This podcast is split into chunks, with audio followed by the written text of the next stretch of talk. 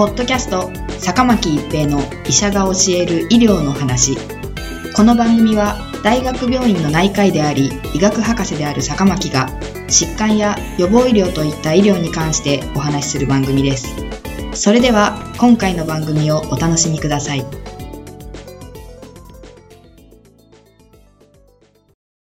皆さんこんにちは、坂巻一平です。ポッドキャスト、坂巻一平の医者が教える医療の話。今回は、安定狭心症に対する経皮的冠動脈インターベンション治療です。米国では近年、安定狭心症に対する経皮的冠動脈インターベンション治療、PCI の施行数が急速に減少しました。循環器関連学会が PCI 適用の適切性基準を策定。同基準で不適切と判定される症例への PCI の減少が全体を押し下げました。全米1049施設の退院記録データベースに基づいた推計では、2008年から2011年にかけて安定狭心症に対する PCI の施行件数は実に51.7%も減少しました。同じ期間、急性心筋梗塞や不安定狭心症などの急性肝症候群に対する PCI の減少は1割程度にとどまっています。もちろん安定狭心症の患者さんそのものが減ったわけではありません。始まりは2007年のカレッジ試験の発表でした。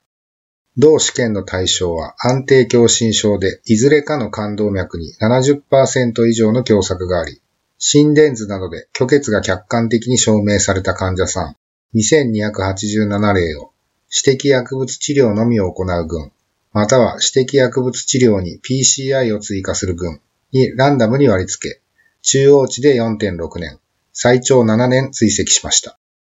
主要評価項目は総死亡と心筋梗塞の複合です。誰もが PCI 群の優位なリスク低下を予想しましたが、結果は主要評価項目をはじめ脳卒中の発生や急性肝症候群による入院でも優位な群間差を示すことができませんでした。しかも1年後の2008年に発表された QOL 解析では PCI 直後こそ自覚症状のない患者さんの比率は PCI 群の方が優位に高かったのですが3年後には優位差が消失していました。安定狭心症に対して冠動脈に優位狭窄があるというだけで PCI を行っても予後は改善しないことは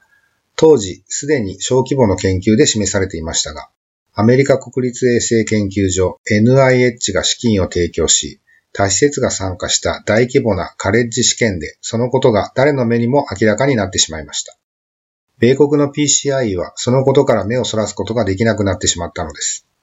カレッジ試験が及ぼした影響はとても大きかったと言えます。カテーテル治療には風船を使って血管を広げる冠動脈形成術と広げた部位にステントと呼ばれる網目状の金属を入れる冠動脈ステント留置術があります。すでにステントがある場合などを除くと通常はステントを留置します。冠動脈の造影では狭窄の無はわかるものの心臓に実際に血液が不足する虚血が起きているかどうかは把握できません。カテーテル治療は緊急度の高い治療では効果を発揮する一方、緊急度の低い安定狭心症に対しては、近年、場合によっては有害との研究結果も出てきています。狭窄がある患者さんのうち、実際に虚血が起きている患者さんにカテーテル治療を行うと、投薬だけよりも命に関わる病気の発生は減少しますが、虚血が起きていない患者さんに行うと逆に致死的な病気の発症は増加するという研究が欧米から報告されています。このような経過により厚生労働省の査問機関の中央社会保険医療協議会中医協も保険適用の範囲を見直しました。2018年4月の診療報酬改定で形成術、ステント留置術とも安定狭心症を意味するその他の場合の要件が見直されました。従来は造影で75%以上の業作があれば、形成術、ステント留置術が認められていましたが、新要件では、1、造影で90%以上の狭窄。2、運動時に発作が起きる安定労作狭心症の原因と考えられる。3、検査で虚血の原因と確認された。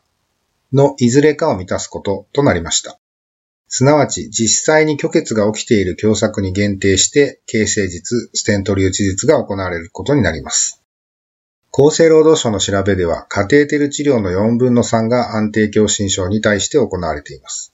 安定狭心症は生活習慣病の改善や薬物療法でコントロールできることが多いとされるようになった現在、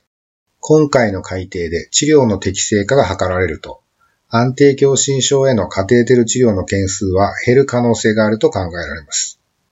患者さんにとっては不要な治療による合併症のリスクが減ることになり、また医療費の削減も期待されます。